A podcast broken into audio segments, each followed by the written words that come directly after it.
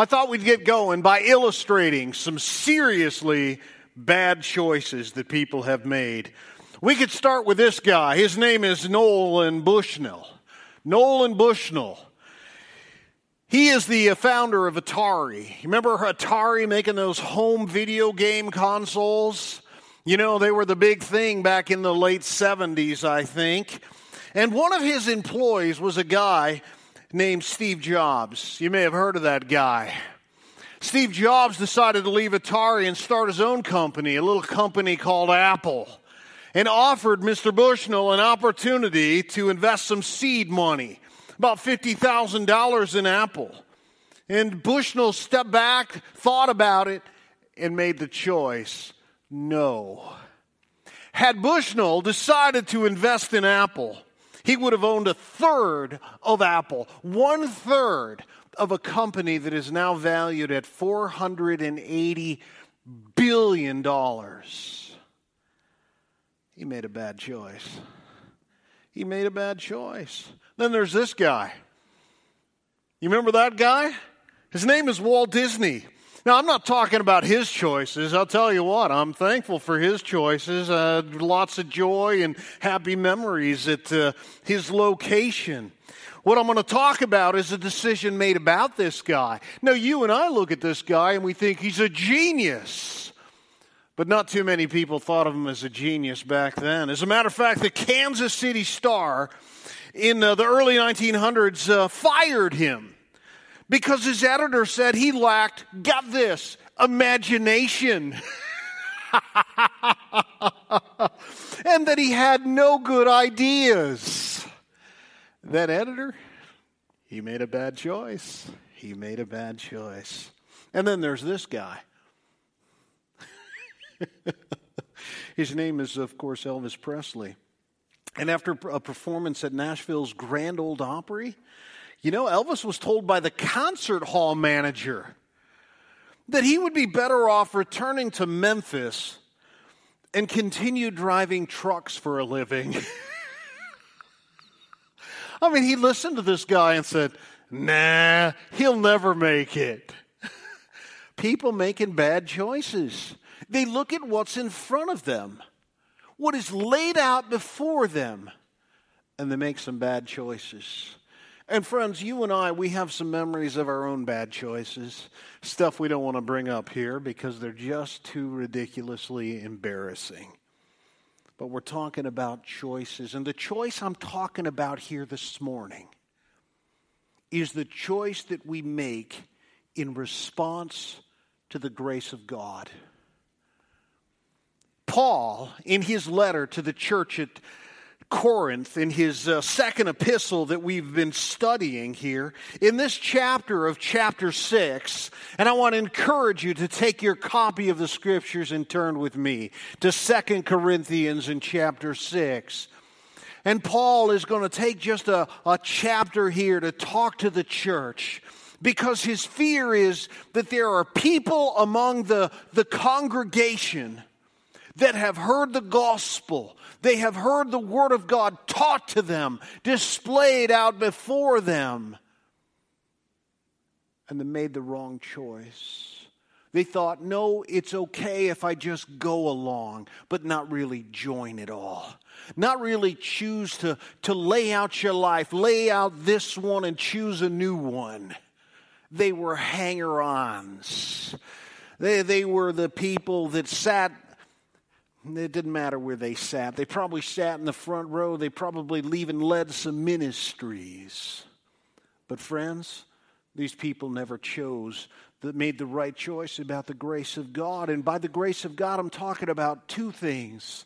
I'm talking about first, the gospel of grace. And you know what the gospel is? Christ died for our sin and he rose from the dead. And here was this opportunity to simply respond to this great act of love and grace by God in sending His Son and Jesus, who died for the sin of the world. And they would not put their faith in Him. They thought they could figure it out on their own. And in the second area of grace was that in sanctification. God saves us in order to sanctify us in preparation for the ultimate salvation, which is living with Him forever. And these people were making some bad choices. And we can see the, some of the obvious ones in regard to sanctification, and by the way they treated one another, and the way they, they looked at others as tools as opposed to treasures. And my friends, they made some bad choices. So, what I'd like to do here this morning is to break it down for us here so that we can make sure that we make the right choices about the grace of God. And as we begin here in verse 1 of chapter 6 in 2 Corinthians, we're going to realize that we need the grace of God for salvation. We need it. And we've got to choose for it. We've got to respond to it with faith. And I want you to notice what Paul writes here. He says, Now working together with him, then we appeal to you not to receive the grace of God in vain. And by what does he mean, the receiving the grace of God? Does that mean they put their faith in the gospel? That's not what he's talking about.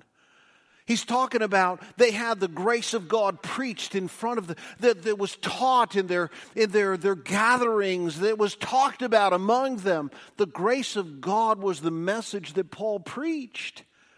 And while they heard it, and I'm talking about sound waves, friends, it never made to their heart. And I'm not talking about everybody. I'm talking about there must have been people in the congregation that Paul was talking about. And he says, I'm concerned about you that you're going to receive the grace of God in vain. And look at verse 2. He says, In a favorable time I listened to you, in a day of salvation I have helped you. And behold, now is the favorable time. Behold, now is the day of salvation. And here is Paul quoting the Old Testament, reminding them to choose to trust in God, not to receive or hear the grace of God preached among them, lived out before them, and to simply walk away. Now is the time to put your faith in Christ. So let's just pause for a moment and take it literally and evaluate in your own life whether or not you have trusted in Christ. I'm not talking about praying a prayer. I'm not talking about an event in some church way back in your past. I'm talking about are you trusting in Christ and Christ alone to forgive you of your sins and to give you a new life? I'm not talking about what you did, I'm talking about what you're doing. Today, are you trusting in Christ? and Christ alone. My friends, if you are not, now is the time. Now is the time. Paul lays it out really clearly in verse 1 and 2. Now is the time to put your trust in Him. And I know something might pop into your head. Well, you know, I would have, but you know, that, that couple that, you know, that one person that, you know, if that pastor wouldn't have, because the temptation is to blame others. It's not my fault. Well, you know, I would have done the right thing if it weren't for. And look at here. Paul, Paul tried to make it clear right away that if you're going to blame someone, you can't blame me. You can't blame someone else. Look at Paul's practice. He lays it out. His practice was to get out of the way, to let the gospel do the work and for him to step out of the way.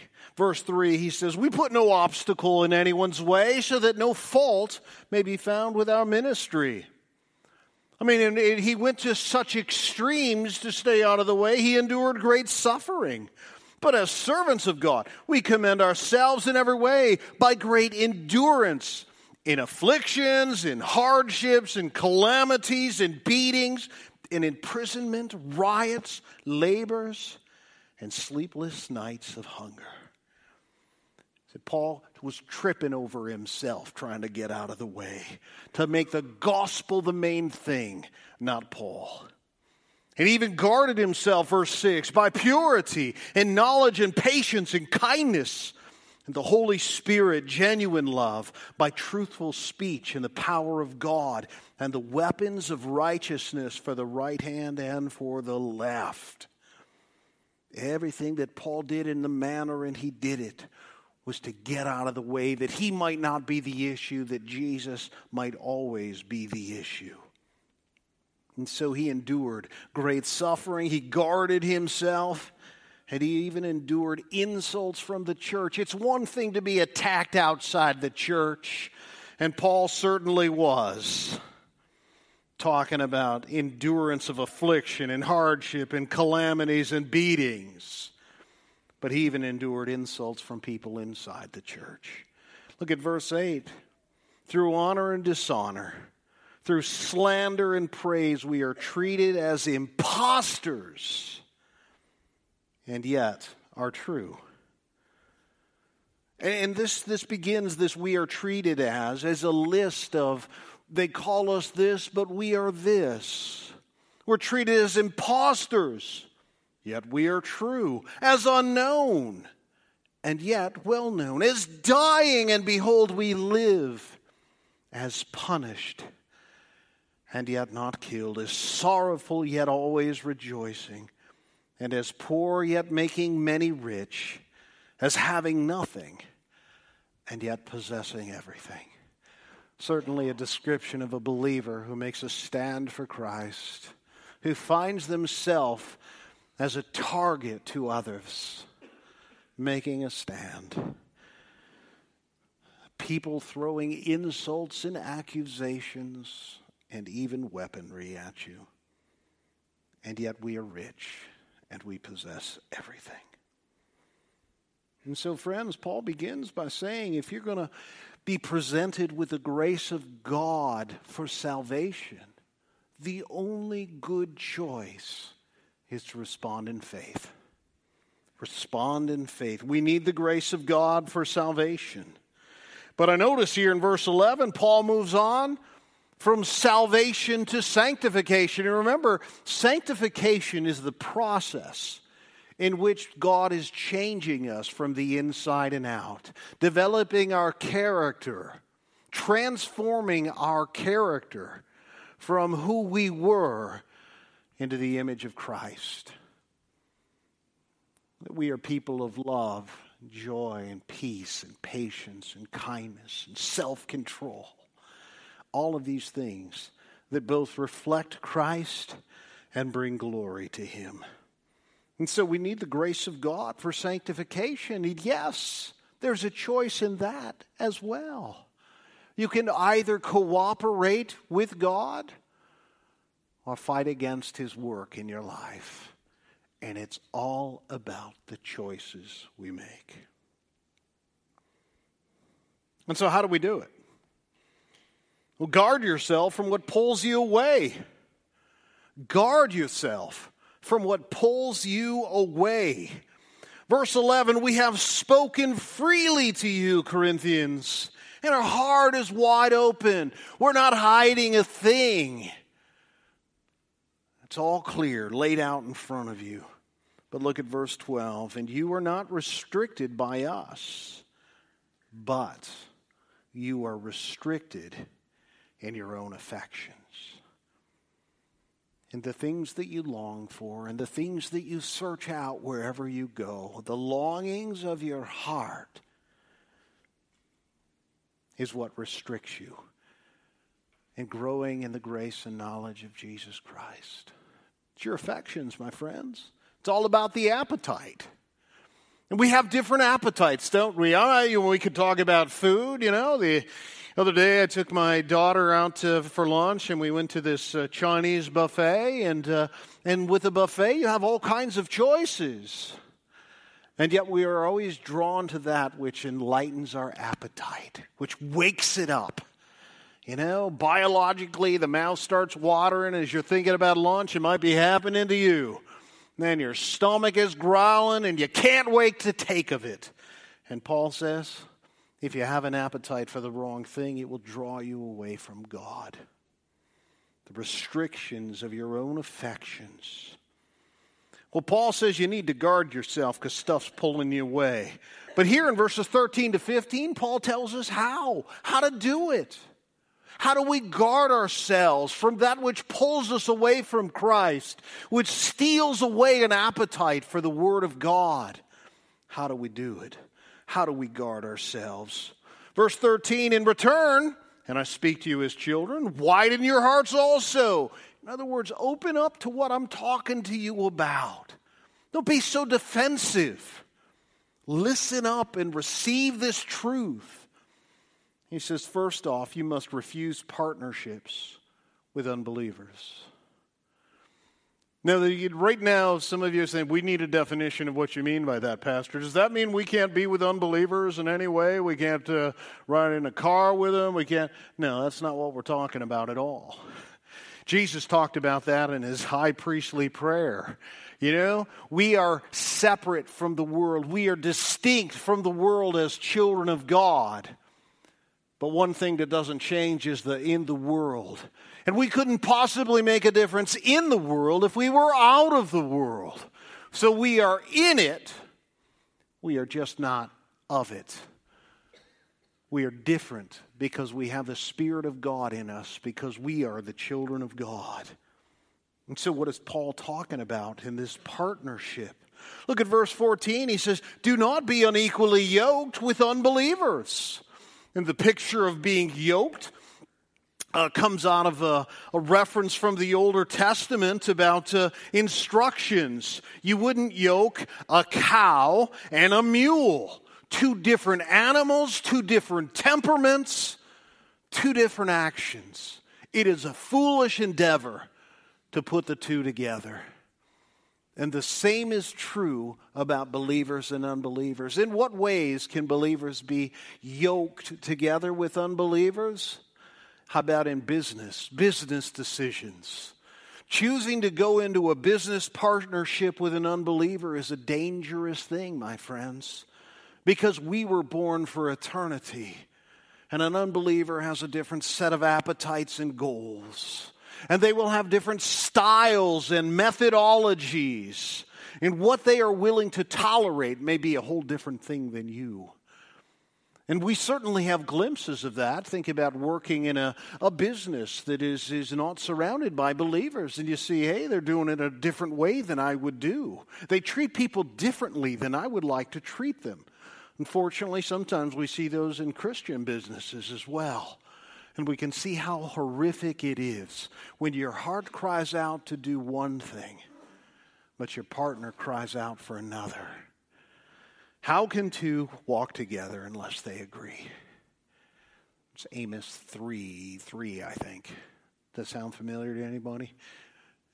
Thank you. I see that nod in the balcony. but it's true, friends. We've got to refuse these partnership with unbelievers. Do not be unequally yoked with unbelievers. And you know who is a classic illustration of the danger here? It is the wisest, richest, smartest guy that ever lived. And it's a paradox. How can the wisest person in the world make such a foolish choice? You know who I'm talking about? I'm talking about Solomon. Solomon. In Deuteronomy chapter 17 and verse 14, we're going to give some background to this guy, Solomon. Way, way, way in history, before the, the people of God were even in the land, before they even had an idea about, uh, uh, about judges, about kings, even. God said, There's going to be a day when you're going to want a king, and I want to talk to you about it. He says, When you come into the land that the Lord your God is giving you, and you possess it and dwell in it, and say, I will set a king over me like all the nations that are around me. You may indeed set a king over you, whom the Lord your God will choose, one from among your brothers, and you shall set as king over you. You may not put a foreigner over you who is not your brother. Only he must not acquire many horses. Oh, what's God got against horses? The issue isn't the horses, friends. It is they were the tank of the day. And when you have multiplied tanks, you begin to trust in your own strength, and it will tear you away from the Lord. So he must not acquire many horses. But we find in 1 Kings chapter 4 that Solomon had 40,000 stables. In other words, he had a whole bunch of horses, 12,000 riders for all of these horses. His heart being drawn away from the strength of a horse. So one must not acquire many horses for himself or cause the people to return to Egypt in, in order to acquire many horses, since the Lord has said to you, You shall never return that way again, and he shall not acquire many wives. And Solomon had 300 wives and 700 concubines.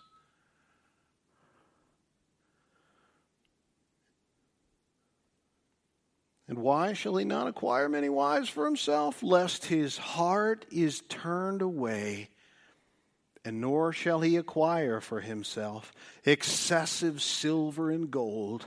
Now, if you were to turn to 1 Kings in chapter 10, you would see this, this great listing of all of the wealth. The queen of the south, Queen of Sheba, came to investigate the wisdom of Solomon. She was blown away by it. And yet, even in all of this wisdom, we can see that, that Solomon had great treasures accumulated. These great big lions and bulls, they were all covered in gold and silver. The riches were everywhere. Three pitches, three strikes. Solomon did it all. The wisest man in all of history. None like him before, none like him after. And God said, This is the way to life. And He chose others. And then there's this little note here in verse 18 that says, And when He sits on the throne of His kingdom, He shall write for Himself in a book a copy of this law. What a great idea. Before the, the man shall sit on his throne, what he's going to do is he's going to make his own copy, word by word, of the Old Testament law so that he might never say, I didn't know that. So that he might read for himself, see it, think it, write it, every word that God had revealed, the way of life for this, this, this, this king reigning in, in, in a way to serve God. And so he shall make himself a book, a copy of the law and oh, by the way, it's approved by the Levitical priests, and it shall be with him. And he shall read it in all the days of his life, that he may learn to fear the Lord his God by keeping all the words of the law and these statutes and doing them, that his heart might not be lifted up among his brothers or above his brothers, and that he might not turn aside from the commandment either to the right hand or to the left, so that he may continue long in his kingdom, he and his children. So, how did Solomon do? Look at 1 Kings chapter 11. It's right up here. It's, uh, you can make a mark in your notes if you like and look at it for yourself. But we read now King Solomon loved many foreign women, along with the daughter of Pharaoh. Moabite, Ammonite, Edomite, Sidonian, and Hittite women from the nations concerning which the Lord had said to the people of Israel, You shall not enter into marriage with them, neither shall they with you, for surely they will turn your heart after their gods. Well, except for Solomon, you know, because he's really smart. I mean, he's got wisdom that people will travel to hear. I mean, surely it doesn't this doesn't, uh, doesn't uh, certainly affect people so smart like him and you and me, right? For surely they will turn your heart after their gods. Solomon clung to these in love.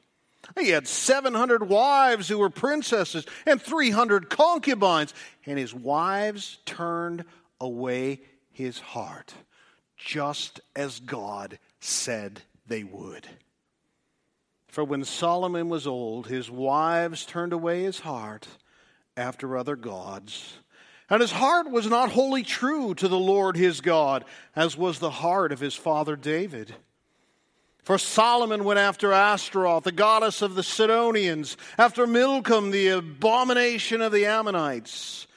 So Solomon did what was evil in the sight of the Lord and did not wholly follow the Lord as David his father had done. And the list continues on of all of the things that he did to build these places of worship for these idols, encouraging the people to worship demons. And it all started with the first one. You say, how in the world? I mean, you know, how many ceremonies could a man endure of these weddings? I mean, how could he have? This was all about covenants, my friends. Remember about the horses? You multiply the horses, and then you begin to depend on your own strength, and you forget about God. Every one of these wives did the very same thing. You see, when one nation made a covenant with the other, then the leaders of those countries would exchange daughters and marry them. And now, in that covenant, you are family. And why did people make covenants? To ensure their strength. The issue was the very same thing. Solomon began this, this escapade to ensure the strength of his kingdom instead of trusting in the God who gave it to him. And it all started with one, my friends. And one leads to another, and then another, and another. It is infinitely more difficult to say no the second time than the first. Once you have opened the door, my friends, it is infinitely more difficult to shut it. When you make your choices, fight the battle on the first with blood, sweat, tears, and prayer, my friends. Shut yourself off from everything that will draw you away from God. That is the issue of choices, my friends. There is the example of it. The smartest guy on the planet, and he even couldn't get the simplicity that makes so much sense to us at this very moment. We're like, yes, yes, we will make the right choices. This is the way to life. We will not harm ourselves by going away and choosing that which will pull us from God. But then we walk out the door and we're back in the midst and we forget our resolve and we are pulled away. My friends, don't let it happen to you. You're not a victim in this, my friends. You are a chooser. Choose wisely. And remember this, my friends there is no common ground. There is no common ground to meet on. For what partnership, Paul writes, has righteousness with lawlessness? Is there a place where the two meet or intersect? And the answer is, of course, no. Or what fellowship has light with darkness? Friends, you can't have it both ways. There is light and there is dark. Verse 15, what accord has Christ with Belial? Or what portion does a believer share with an unbeliever? What agreement has the temple of God with idols? Two things that must be separate. And remember this do not forget these words. Sin never compromises. It never does. I will clean myself. No, sin never compromises. And yet, believers always do.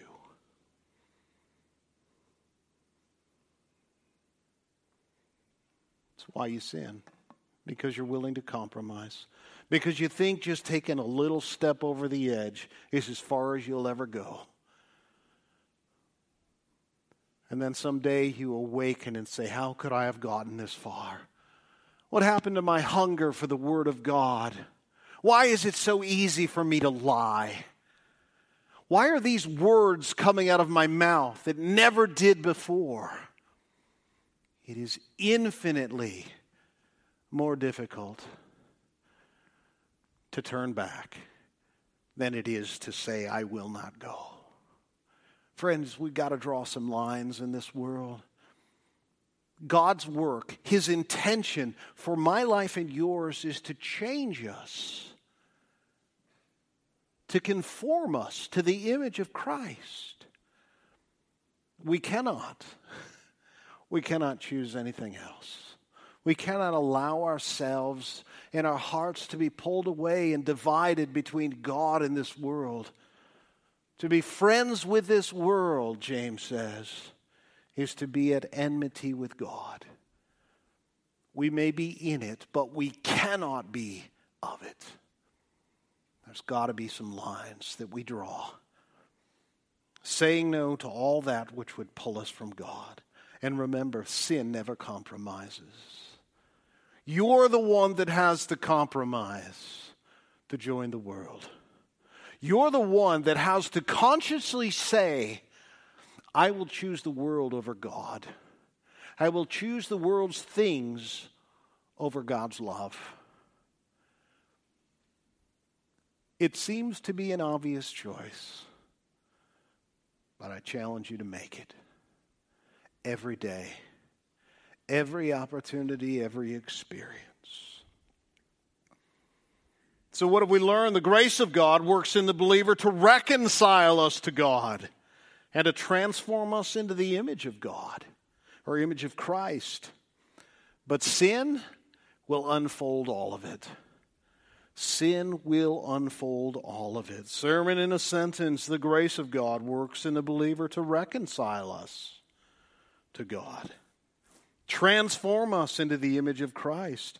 So if the Spirit of God is calling you, answer with faith. Answer with faith. Trust Him. If He is calling you to go, go. If He is calling you to stay, stay. If He is calling you to stand, stand. And if you have trusted Christ, Prepare yourself to be transformed. Work in cooperation with God, not in careless interaction with the world. And let go of whatever draws you away from God. It's the issue of pruning. The most obvious section of pruning is cutting away all the dead stuff, all of the deadness. Perhaps the hardest part of the pruning of our lives is to cutting away even the good so that we might only have the best. Put the shears in your hands, friends. Take a look at your life and determine what has got to go. What do you need to cut out of your life in order to have the best things of God? I'm not talking about just the bad things, those ones are obvious. Things you need to, the habits you need to quit the patterns of life that you've been following, the things you need to cut out are the easy ones. But then when you've cut those out, friends, there's going to be some good things in your life you're going to have to say goodbye to in order to have the best things of God. It is the way of life, it is the choices that will either cheat us from the blessing of God or keep us in the blessings of God. Working in cooperation with God. Make the right choice. God help us.